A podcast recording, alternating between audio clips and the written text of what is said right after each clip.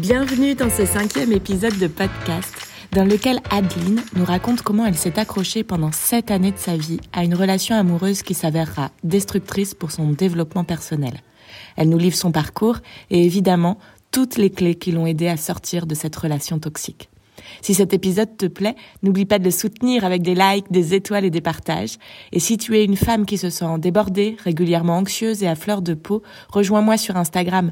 On y crée une vraie communauté de femmes qui se repositionnent au centre de leur vie pour la vivre et non plus la subir. Bonne écoute. Bonjour Adeline et bienvenue sur le podcast Kids Zen. Bonjour Élodie, merci à toi pour cette invitation.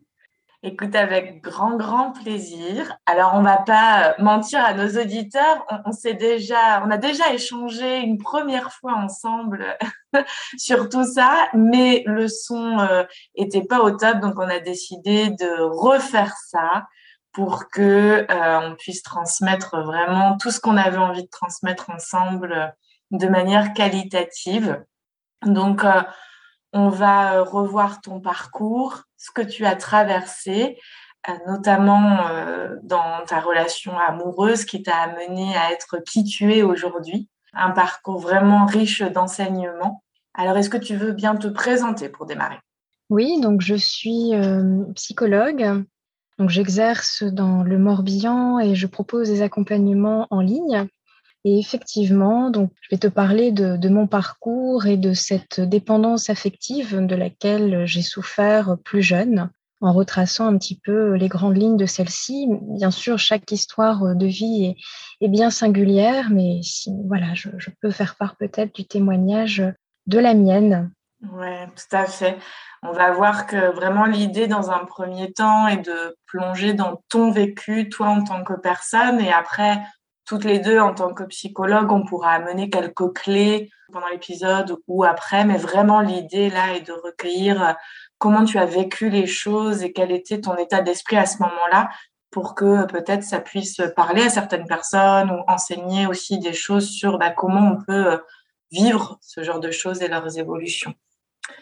Est-ce que pour démarrer, tu peux nous en dire plus sur le milieu familial dans lequel tu as grandi ? Oui, alors j'étais enfant unique, donc une enfant plutôt timide, introvertie. J'ai grandi dans une petite ville, entourée principalement de mes parents et de mes grands-parents, qui étaient très attentifs à mes besoins et qui sont apparus pour moi comme des figures d'attachement importantes, notamment ma grand-mère. Et donc j'étais une enfant aussi passionnée par les chevaux. J'ai commencé l'équitation relativement jeune et donc ça m'a permis aussi de effectivement trouver un équilibre, de m'ouvrir un peu aux autres et de m'épanouir. Donc c'était pour moi mon moment à moi et c'est par ces activités ressources que j'ai pu aussi m'épanouir pleinement. Et puis j'avais aussi donc une relation assez fusionnelle avec ma mère qui elle était très présente puisqu'elle travaillait depuis la maison. Donc, j'ai eu une enfance plutôt épanouie avec des personnes, effectivement, à l'écoute de mes besoins. D'accord. Et alors, quel caractère tu avais, petite fille ? J'étais une petite fille quand même assez en retrait. C'est vrai que j'avais peut-être des difficultés parfois à aller vers les autres, à trouver ma place dans les interactions avec les autres, peut-être aussi par effectivement le fait qu'on avait quand même une cellule familiale assez restreinte. Ma mère elle-même était enfant unique et donc je n'avais pas de frères et sœurs, donc j'étais très proche de mes parents. Donc c'est ce qui m'a aussi après aidée par les activités de loisirs à développer aussi ce réseau, ce lien avec les autres et à m'ouvrir un peu plus effectivement à ces échanges avec d'autres enfants, plus tard d'autres adolescents. Donc une adolescente et une enfant plutôt réservée, je dirais, oui. D'accord, donc il y avait cette réserve, mais tu le dis, une enfance plutôt épanouie, avec les chevaux, des adultes à l'écoute. Oui. Est-ce qu'il y a eu un moment de bascule ou c'est à l'adolescence que des premières problématiques sont apparues ? C'est vrai qu'à l'adolescence, je considère que pour moi, il y a eu vraiment deux périodes bien distinctes. à savoir la période du collège et la période du lycée. Donc, j'étais plutôt épanouie, bien entourée au collège. Je faisais du théâtre, donc j'avais de bonnes relations avec les autres. Et au lycée, en revanche, c'est vrai que ça a été plus difficile pour moi, plus difficile de m'intégrer, de m'adapter. Et c'est là que les plus gros changements se sont opérés. Au-delà des bouleversements qu'on peut rencontrer en tant qu'adolescent, j'ai eu plus de difficultés à ce moment-là, effectivement. Et puis rapidement, alors peut-être pour faire le lien avec cette problématique de la dépendance affective qui a commencé à s'installer à cette période-là. Alors comment ça s'est installé ? Donc j'ai rencontré à ce moment-là quelqu'un qui a commencé effectivement à me porter, à m'apporter de l'attention, à me dire que je lui plaisais. Donc c'est vrai que je me suis sentie à ce moment-là valorisée, donc à une époque où je pense que mon estime de moi-même était plutôt fragile, bien que effectivement j'avais pu recevoir beaucoup d'amour et je pouvais encore en recevoir de la part de mes proches. Donc c'est vrai qu'à ce moment-là, rapidement cette personne a décidé de mettre fin à ces échanges. Donc ça s'est arrêté assez brutalement. Tandis que j'avais commencé, moi, personnellement, à percevoir la perspective d'une relation amoureuse. Donc, je l'ai assez mal vécue. C'est vrai que j'avais 15 ans et je l'ai vécue comme une forme de rejet, en fait, vraiment avec un fort sentiment d'injustice. C'était assez dur à accepter, comme une rupture brutale, finalement, même si, officiellement, aucune histoire n'avait véritablement commencé. Et donc, c'est malgré tout, moi, cette histoire, c'est vrai que je l'avais à cette époque déjà projetée, idéalisée. Et donc, ça a été, c'est là que ça a commencé, en fait. Ça a été difficile. La dépendance affective s'est installée progressivement, comme si ça devenait finalement une véritable obsession. Donc, alors, si je comprends bien, donc là, tu es rentrée au lycée, tu as 15 ans, tu rencontres ce garçon. Je crois que tu m'avais dit qu'il était plus âgé que toi. Oui, alors bon, un peu plus âgé, disons que lui était déjà au lycée depuis un ou deux ans, donc ouais. Voilà. À cet âge-là, ça joue un petit peu dans le côté attirance ou voilà, d'avoir quelqu'un peut-être un peu plus impressionnant ou on le sait, voilà, qui peut être un peu plus âgé et dans les classes supérieures quand on est au lycée. Oui, et puis c'est vrai que voilà, lui, il avait déjà un train de vie bien différent finalement du mien, puisque il sortait beaucoup, là où moi je découvrais un petit peu cette nouvelle liberté quelque part. Donc ça m'attirait aussi, il y avait cette fascination autour de ce rythme de vie quelque part qu'il semblait peut-être me proposer à ce moment-là. Ok. Donc, effectivement, tu es attirée par lui. Il y a des premiers échanges qui te laissent penser que lui aussi peut être attiré par toi. Et puis, il coupe court. Mais toi, tu es déjà accrochée et investie dans cette relation. Et alors, qu'est-ce qui se passe par la suite ? Oui, tout à fait. Alors, qu'est-ce qui se passe ? Ça devient une obsession pour moi dans le sens où je ne supporte pas effectivement finalement cette mise à distance de sa part, ce rejet. J'ai commencé moi à développer des sentiments amoureux et donc je m'enferme dans ce cercle vicieux puisque je me confronte sans cesse finalement, je continue d'alimenter les échanges et je me confronte sans cesse à ce rejet, à cette frustration, donc je me replie un peu plus sur moi-même. Je continue de m'accrocher à cette relation et finalement, c'est vraiment toute mon énergie que j'investis dans le maintien de cette relation-là, au risque aussi de mettre à distance complètement mes amis et mes autres relations, mes relations amicales. Donc, c'est vrai que c'est vraiment je commence à m'enfermer progressivement dans ce projet qui devient presque un projet de vie à ce moment-là pour moi. Je m'accroche à cette relation, pour moi, il est impensable que ça puisse s'arrêter aussi brutalement. Donc, ça va durer 5 ans jusqu'au jour où la relation évoluera finalement pour finalement s'officialiser, comme si à ce moment-là, pour moi, l'autre acceptait enfin cet amour que je persistais coûte que coûte à vouloir lui donner en fait. Donc, pendant 5 ans, donc le lycée et après, alors là, tu es amoureuse, tu réclames finalement une relation stable et lui, oui. C'est oui et non finalement. Voilà, tout à fait. C'est vraiment fuis-moi, je te suis, suis-moi, je te fuis. Et donc, c'est vrai que ça, donc 5 ans à être dans cette recherche vraiment d'attention, hein, exclusive même. Et puis après, donc en tout, c'est vrai que c'est une histoire qui a perduré pendant 7 ans, puisque c'est une histoire que l'on a officialisée pendant 2 ans. Mais c'est vraiment 2 temps bien différents quand même, puisque c'est là aussi où que je me suis rendu compte, une fois que finalement cette relation est devenue concrète et plus finalement à sens unique, que je l'avais complètement idéalisée. Donc, à ce moment-là, sur ces 2 ans, c'est vraiment différent quand même. Ouais, on va y revenir après. Dans ces 5 ans, est-ce que toi, tu l'identifies comme déjà l'installation de cette relation toxique? Et si oui, quels en étaient les éléments alors?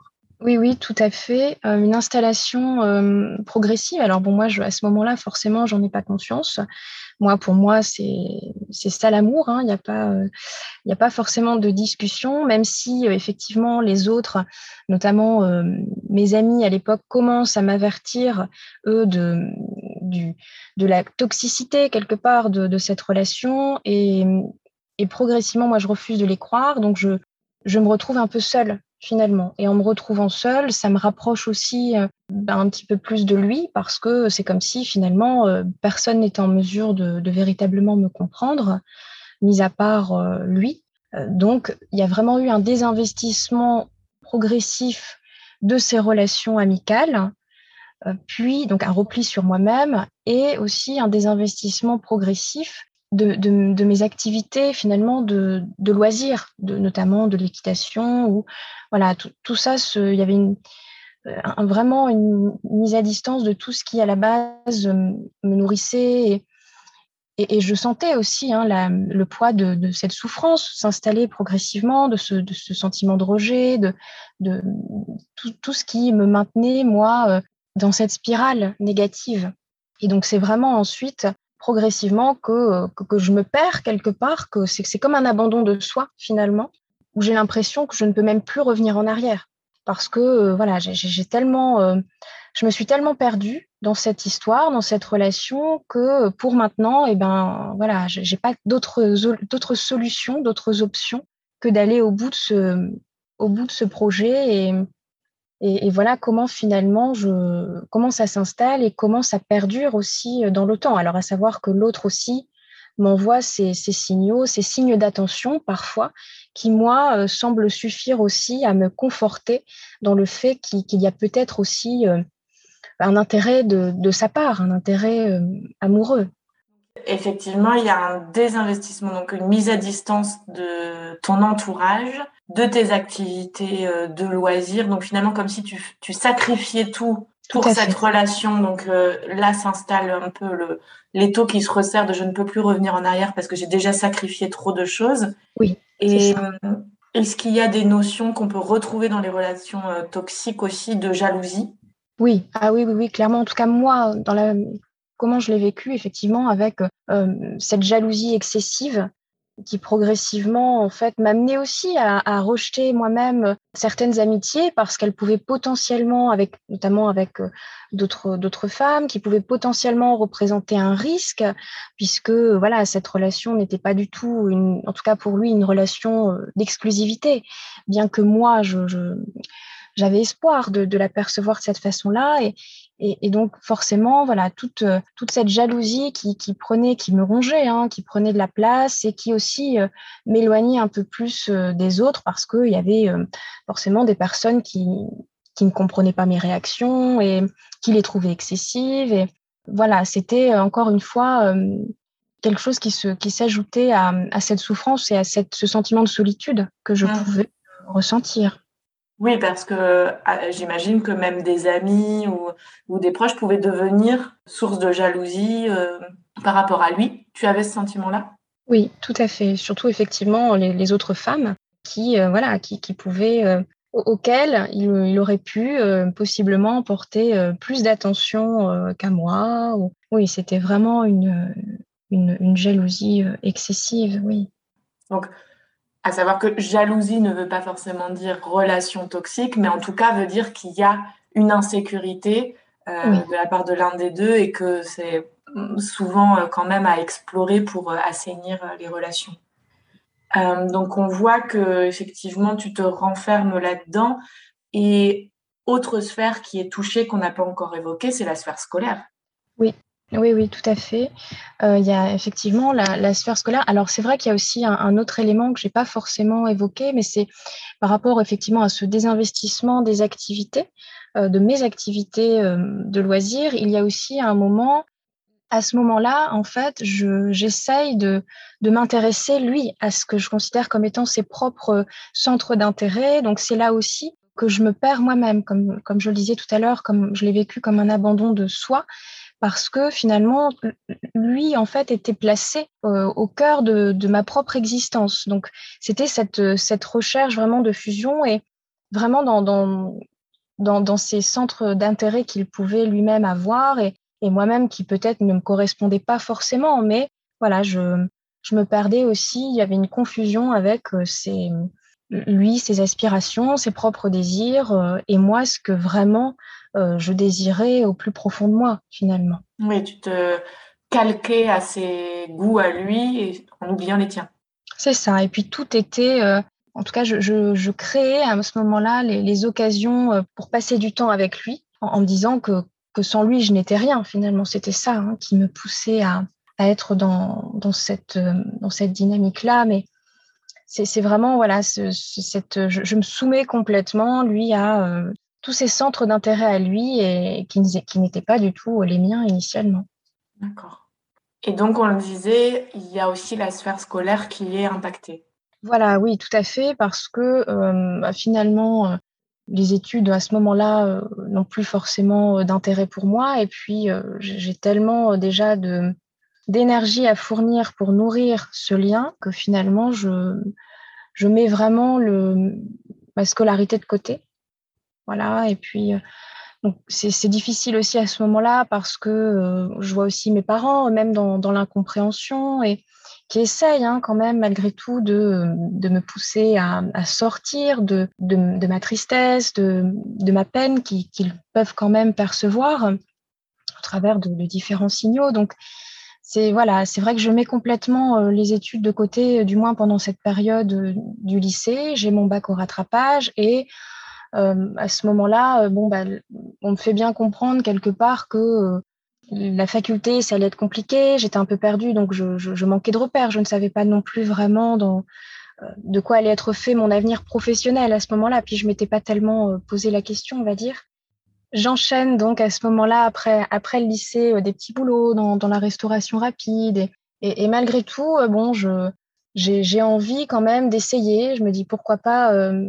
de toute façon, qu'est-ce que j'ai vraiment à perdre? Parce que c'est vrai qu'à ce moment-là, je manque aussi beaucoup de confiance en moi. Donc, je me lance malgré tout dans les études en psychologie parce que c'est vrai que j'avais sans doute aussi un besoin de mieux comprendre mes propres souffrances, mes propres vulnérabilités. Et puis, ça m'avait toujours attirée. Donc, j'y vais, mais sans grande conviction, en fait. Un petit peu comme une façon de me mettre au défi.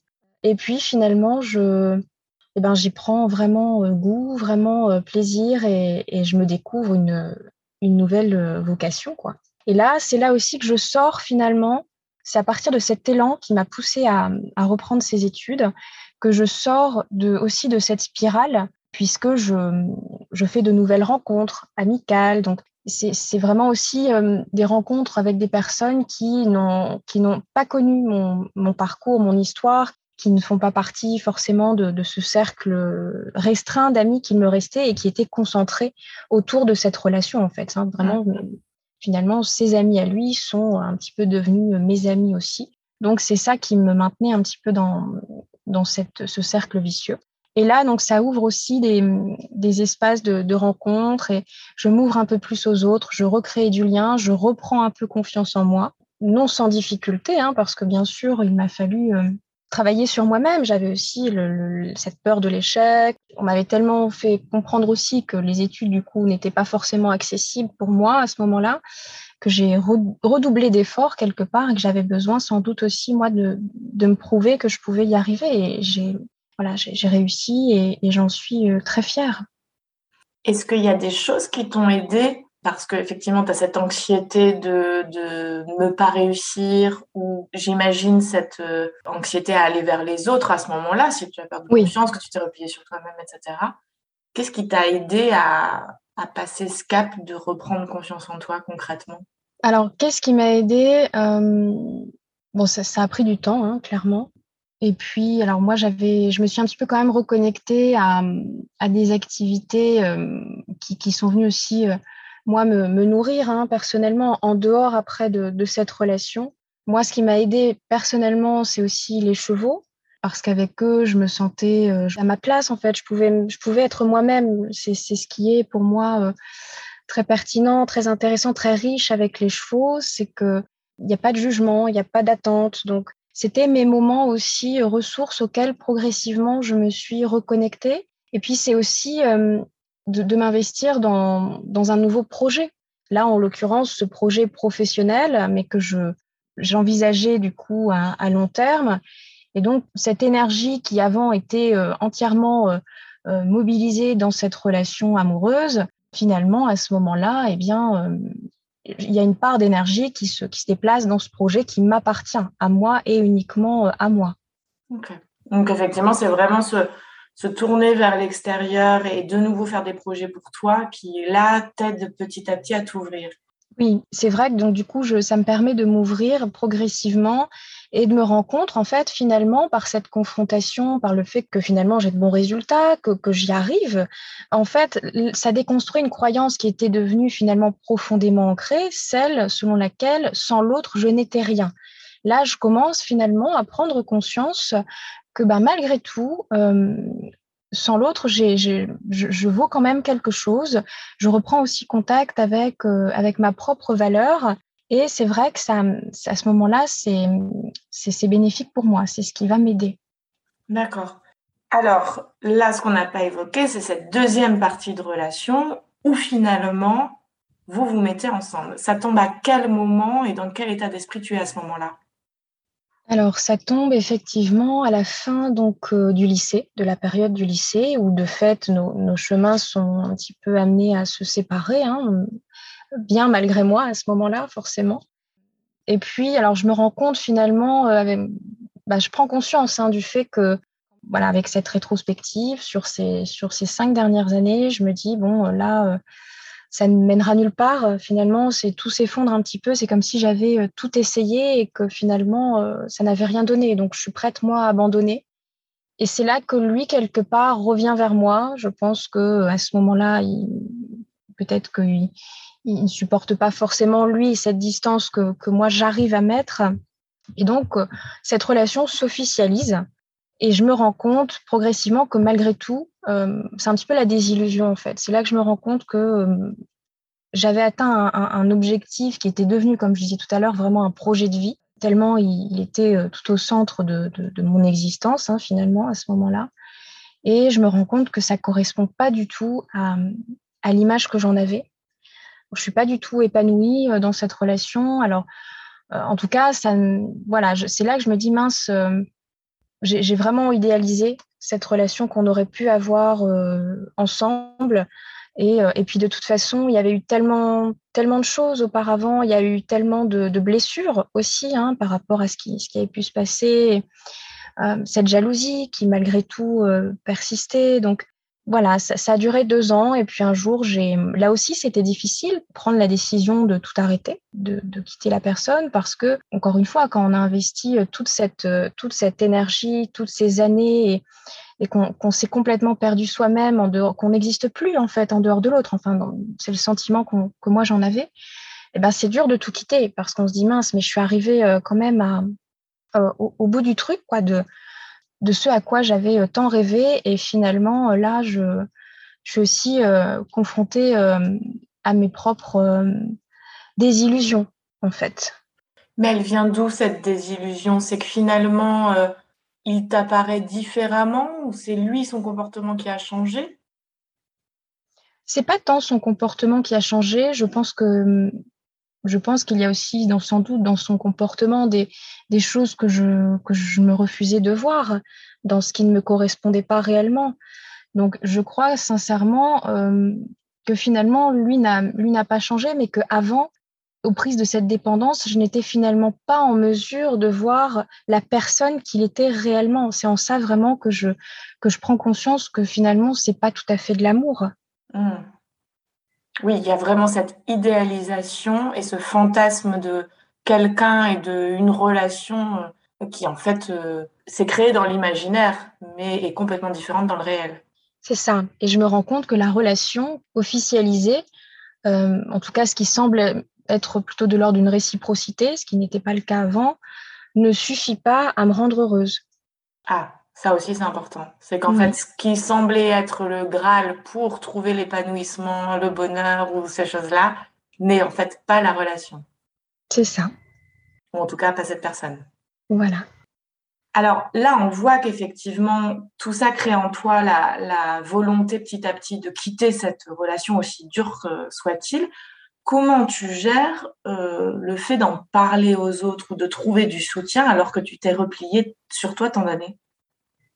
Oui, c'est ça qui est peut-être le plus difficile. C'est qu'à ce moment-là, je me dis partir, c'est aussi finalement prendre le risque de me retrouver toute seule. Et puis malgré tout, quelque part, c'est aussi me confronter au fait que je suis déjà seule finalement depuis toutes ces années, ou en tout cas seule dans le sens où effectivement je me suis tellement éloignée des autres et finalement je me sentais malgré tout toute seule. Donc c'est vrai que je prends ce risque parce que je me rends compte que ça va pas et que c'est pas la bonne solution. Puis je suis assez soutenue quand même à ce moment-là par mes parents, qui eux aussi commencent à s'inquiéter pour moi et qui me le disent clairement. Alors bon, au début, ils n'avaient pas forcément le même discours, dans le sens où bon, pour eux, c'était qu'une passade, c'était normal. Voilà, il y avait vraiment une banalisation aussi de ce que moi je pouvais ressentir et vivre. Oui, c'est un amour de jeunesse, quoi. Voilà, c'est ça, c'est vraiment c'est ce qui était véhiculé un petit peu par les adultes. En tout cas, oui, c'est le premier amour, c'est normal, ça fait mal. Et du coup, voilà, moi, je me sentais de moins en moins comprise finalement dans ce que je pouvais ressentir. Donc après, c'est de me raccrocher vraiment, comme je disais tout à l'heure, à mes études, qui m'a aidée aussi à faire de nouvelles rencontres, à ouvrir de nouveaux espaces relationnels. Mais à ce moment-là, voilà, ma mère me demande quand même si ça ne serait pas une bonne chose d'être accompagnée psychologiquement, parce qu'au départ, je n'envisageais pas. Alors bon, faut savoir qu'effectivement que j'étais dans le déni de cette dépendance. C'est vrai que pour moi, c'était hors de question de considérer possiblement que j'étais malade. En tout cas, c'est comme ça, plus jeune, adolescente, que je pouvais imaginer les raisons pour lesquelles on irait voir un psy. Et donc, je me disais que quoi qu'il en soit, personne pourrait comprendre, personne pourrait se mettre à ma place. Donc, il a fallu du temps quand même pour que j'accepte de m'engager dans une thérapie, dans ce travail sur moi-même, pour aussi réparer cette estime de soi qui était encore plus fragilisée et faire des liens aussi avec des blessures plus anciennes qui appartenaient effectivement à mes premiers liens d'attachement. Comprendre effectivement que j'avais ma part de responsabilité dans cette histoire, parce que il y a un peu de ça aussi. En tout cas, moi, c'est ce qui s'est passé, c'est que j'avais tendance à être dans ce sentiment d'injustice, d'incompréhension et à rejeter la faute sur l'autre, alors que j'avais ma part de responsabilité à jouer dans cette dépendance affective, dans toute cette tristesse, cette souffrance qui perdurait. Parce que quelque part, je pense qu'il y a aussi, en tout cas, il y avait dans cette dépendance-là, des blessures aussi qui appartenaient à l'un et à l'autre, des blessures, des fragilités narcissiques, finalement des bénéfices inconscients. Donc la thérapie ensuite, ce travail sur moi-même est venu mettre à jour toutes ces choses, tous ces éléments. Et c'est ce qui m'a aidée aussi, ce travail sur moi-même, ce cheminement qui prend du temps aussi, le temps de faire son deuil, le deuil de cette relation, qui m'a aidée progressivement à m'en sortir, à reprendre contact avec des choses qui m'appartenaient moi personnellement, des temps pour moi, et Et aussi retrouver du lien avec mes proches, avec mes parents, avec d'autres amitiés. Voilà, c'est un temps vraiment de reconstruction qui s'est fait progressivement sur plusieurs années après.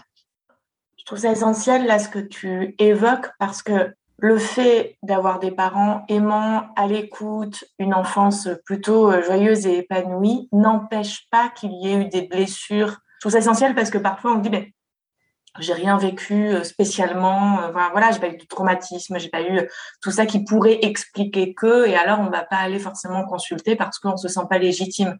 Or, en fait, l'idée n'est pas d'accuser nos parents d'eux ou de choses comme ça, c'est vraiment de se dire, bah, en fait, quand on grandit, on vit des choses qui peuvent être douloureuses et qui ont eu des conséquences sur notre construction, sur nos actions et donc bah, sur le résultat de relations abîmées aujourd'hui.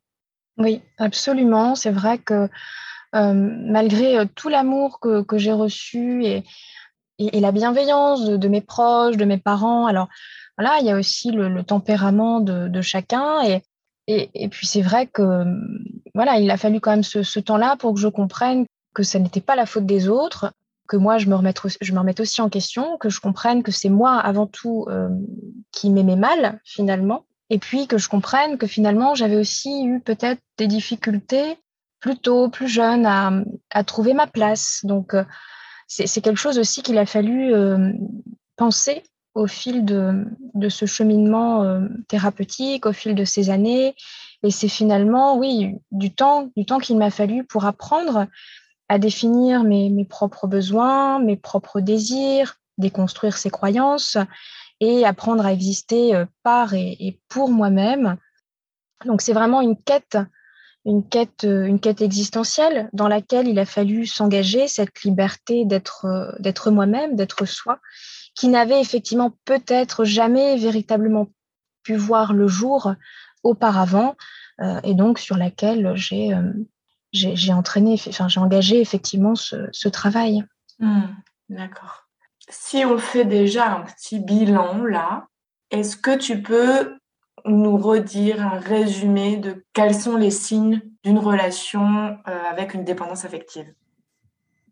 Alors, quels sont les signes ? En tout cas, les signes que moi j'ai pu repérer dans ma propre histoire, dans la façon dont je l'ai vécue, cette dépendance affective, je dirais qu'il y a le fait de rester notamment dans l'attente constante du moindre signe d'attention, du moindre signe d'affection. Ça, c'était vraiment quelque chose qui était présent tout le temps, finalement. Il n'y avait plus que ça qui comptait. Donc, il y a eu ça, il y a eu peut-être l'absence de limites, autrement dit, cette soumission, en tout cas, à l'autre, dans le sens où on s'abandonne vraiment à lui. Enfin, moi, c'était ça hein, qui se passait, d'être prête à... comme je disais tout à l'heure, à m'engager dans des choses qui ne me ressemblaient pas du tout, cet abandon de soi finalement. Et puis il y a aussi cette difficulté, voire l'incapacité peut-être à exister donc sans l'autre, qui moi m'a amenée effectivement aussi à mettre de côté toutes les amitiés que je pouvais avoir auparavant et toutes ces activités de loisirs, ces ressources, mes propres intérêts personnels. Il y a la jalousie dont on a parlé aussi, qui prend beaucoup de place. Et puis, ben voilà, ce détachement progressif, sans doute, des autres, un déséquilibre total, finalement, entre l'intérêt que je pouvais consacrer à ma famille, par exemple, et à moi-même aussi, et le temps que j'étais prête à consacrer à l'autre. Oui, tout à fait. Il y a vraiment... cette notion de fusion, de ne pas pouvoir passer du temps sans l'autre ou de vivre sans l'autre même. Oui, tout à fait. C'est vraiment ça, comme tu dis, cette recherche en tout cas de fusion. Autrement dit, voilà, je n'existe pas sans l'autre. 1 + 1 = 1. Il n'y a pas du tout... On se perd dans sa propre individualité en fait. Complètement. Et alors, dans les ressources qui t'ont aidé, donc on a vu que c'est se tourner vers l'extérieur et construire tes propres projets, notamment avec les études supérieures, de démarrer une thérapie qui est un long chemin, mais comme une quête de retour à soi et de reconquête de ta propre valeur et de tes propres besoins. Et puis, il y a aussi les chevaux, tu l'as dit. En quoi les chevaux, là, sont devenus de plus en plus important dans ce processus psychologique pour toi, puis dans ta pratique professionnelle, et est-ce qu'il y a d'autres choses qui t'ont aidé aussi à t'en sortir? Alors, les chevaux, finalement, alors c'est vrai que j'avais quand même mis de côté l'équitation, ce loisir, mais malgré tout, ils ont quand même toujours gardé une place. Donc, c'est aussi un point de repère qui est resté à ce moment-là et auquel je me raccroche quand j'ai le sentiment de me retrouver seule.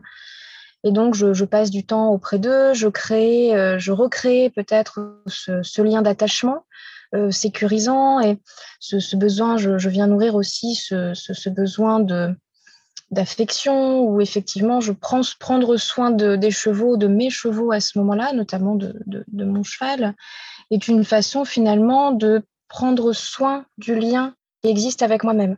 Donc c'est ça qui va être réparateur pour moi. Donc c'est vrai que je me raccroche aussi aux chevaux, et dans mes études, je garde en tête l'idée qu'un jour peut-être j'arriverai à concilier cette activité peut-être de psychologue et ma passion, les chevaux, parce que je comprends aussi, j'y mets du sens dans ce que j'ai pu vivre et dans la façon dont ça a pu, moi, m'aider. Alors, ce qui peut aider une personne n'est pas forcément une autre personne, mais je me dis que peut-être j'arriverai au bout de ce projet. C'est quelque chose qui devient concret, qui donne aussi du sens et qui me nourrit quelque part. Donc, c'est de cette façon-là que les chevaux ont commencé quand même à prendre une autre place dans ma vie, et une place qui perdure aujourd'hui. C'est vrai que j'ai plus du tout le même rapport aux chevaux, par exemple. Je monte quasiment plus, mais c'est un tout autre lien qui a pu se révéler. Et puis, alors c'est vrai qu'il y avait aussi la photographie. Moi, je faisais aussi de la photo quand je me sentais débordée par certaines émotions, comme on pourrait, par exemple, faire de la peinture, du dessin. Moi, c'était la photo. Ça me permettait aussi de m'échapper un petit peu de tout ce que je pouvais, tout ce qui pouvait venir me bouleverser, de toutes ces émotions inconfortables. Donc, c'est vrai qu'il y a eu ça. Et il y a eu aussi un livre. Alors, je ne lisais plus beaucoup à cette époque-là, et je me suis ensuite réconciliée avec la lecture. Mais j'avais découvert un livre que j'ai pris beaucoup de temps d'ailleurs à parcourir, un livre qui s'intitule « Les femmes mal-aimées ».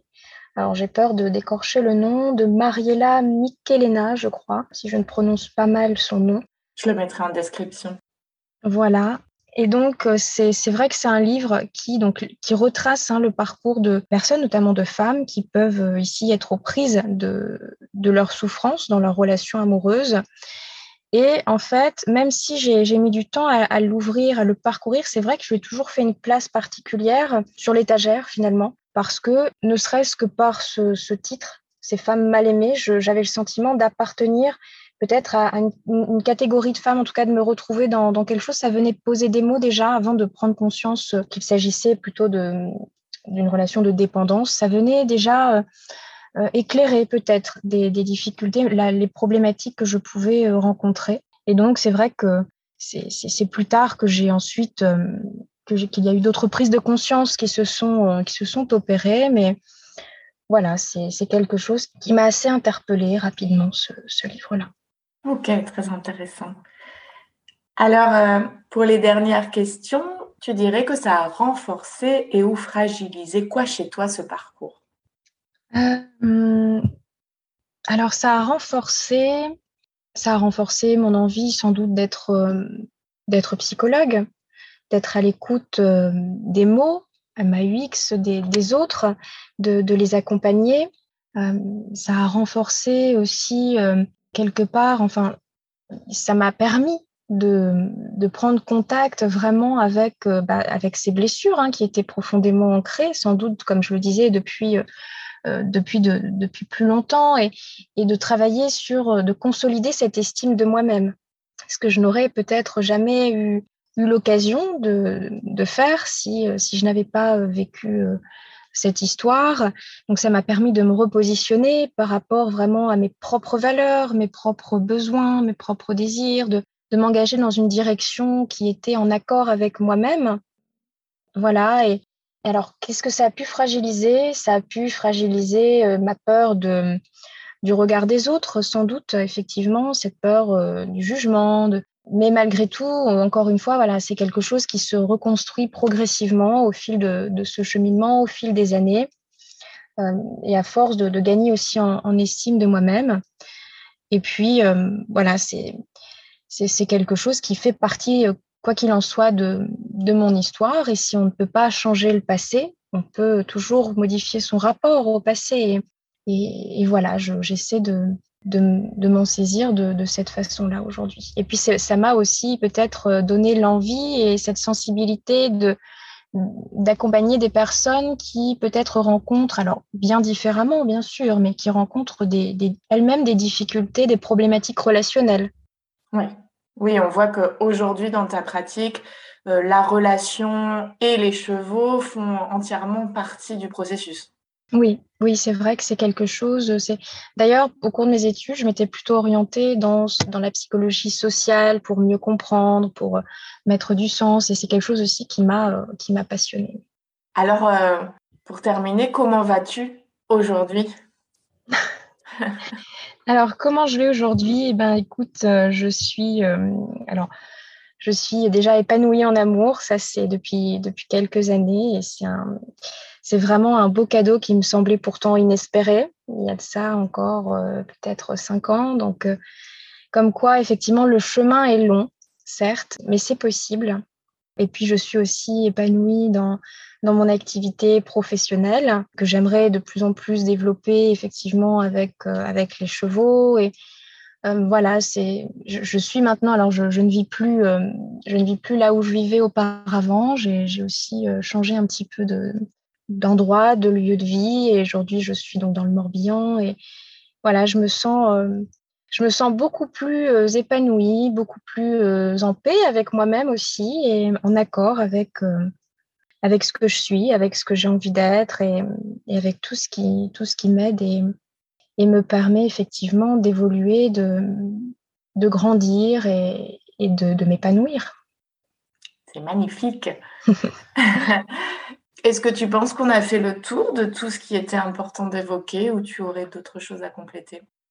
Alors je pense, oui, qu'on a fait le tour. Alors peut-être simplement de rajouter effectivement qu'aujourd'hui, j'ai fait aussi le choix d'être un peu présente sur les réseaux, sur Instagram. C'est aussi pour moi, justement, une façon de déconstruire certaines représentations qui peuvent être véhiculées sur la psychothérapie, comme les représentations moi-même que j'ai pu avoir à l'époque en tant qu'adolescente. Et donc, si ça, en tout cas, voilà, si je suis présente sur les réseaux en partie pour peut-être sensibiliser autour de certaines difficultés que l'on peut rencontrer, et puis donner l'élan peut-être à des personnes d'aller consulter éventuellement un thérapeute, de se sentir légitime, parce que c'est vrai que, comme tu disais tout à l'heure, c'est quelque chose qui peut revenir, ce sentiment de ne pas être suffisamment légitime pour aller consulter. Donc voilà, c'est aussi un des engagements que j'ai pris pour aider peut-être des personnes à dépasser certaines peurs, certaines résistances, et se lancer, considérer effectivement qu'il y aura toujours une main tendue pour les accompagner, les aider. Et donc, on te retrouve sous le nom de Pégase Psy sur Instagram. Oui, tout à fait. C'est bien ça. Eh bien, écoute, merci beaucoup, beaucoup pour tout ce partage, parce que c'est vraiment un exercice pas évident de revenir sur une aussi grande partie, sinon toute une partie de sa vie, avec son lot de difficultés, et puis voilà, de confidence par rapport à tout ça. Donc vraiment un grand, grand merci pour ton partage et ta sincérité. Eh bien, merci à toi. Et puis, j'encourage effectivement tout le monde à suivre ce que tu fais, et à ne pas hésiter à venir nous contacter s'ils ont des questions, des remarques ou tout autre commentaire sur tout notre échange. Tout à fait. Merci à toi, Élodie, pour ta bienveillance. Et c'était pour moi un grand plaisir. Avec grand plaisir. Allez, au revoir tout le monde. Merci d'avoir écouté cet épisode jusqu'au bout. Si vous appréciez ce programme, n'hésitez pas à le soutenir de manière totalement gratuite, en le partageant autour de vous, en vous abonnant et en laissant un avis. Je vous dis à très vite pour une vie plus zen au quotidien.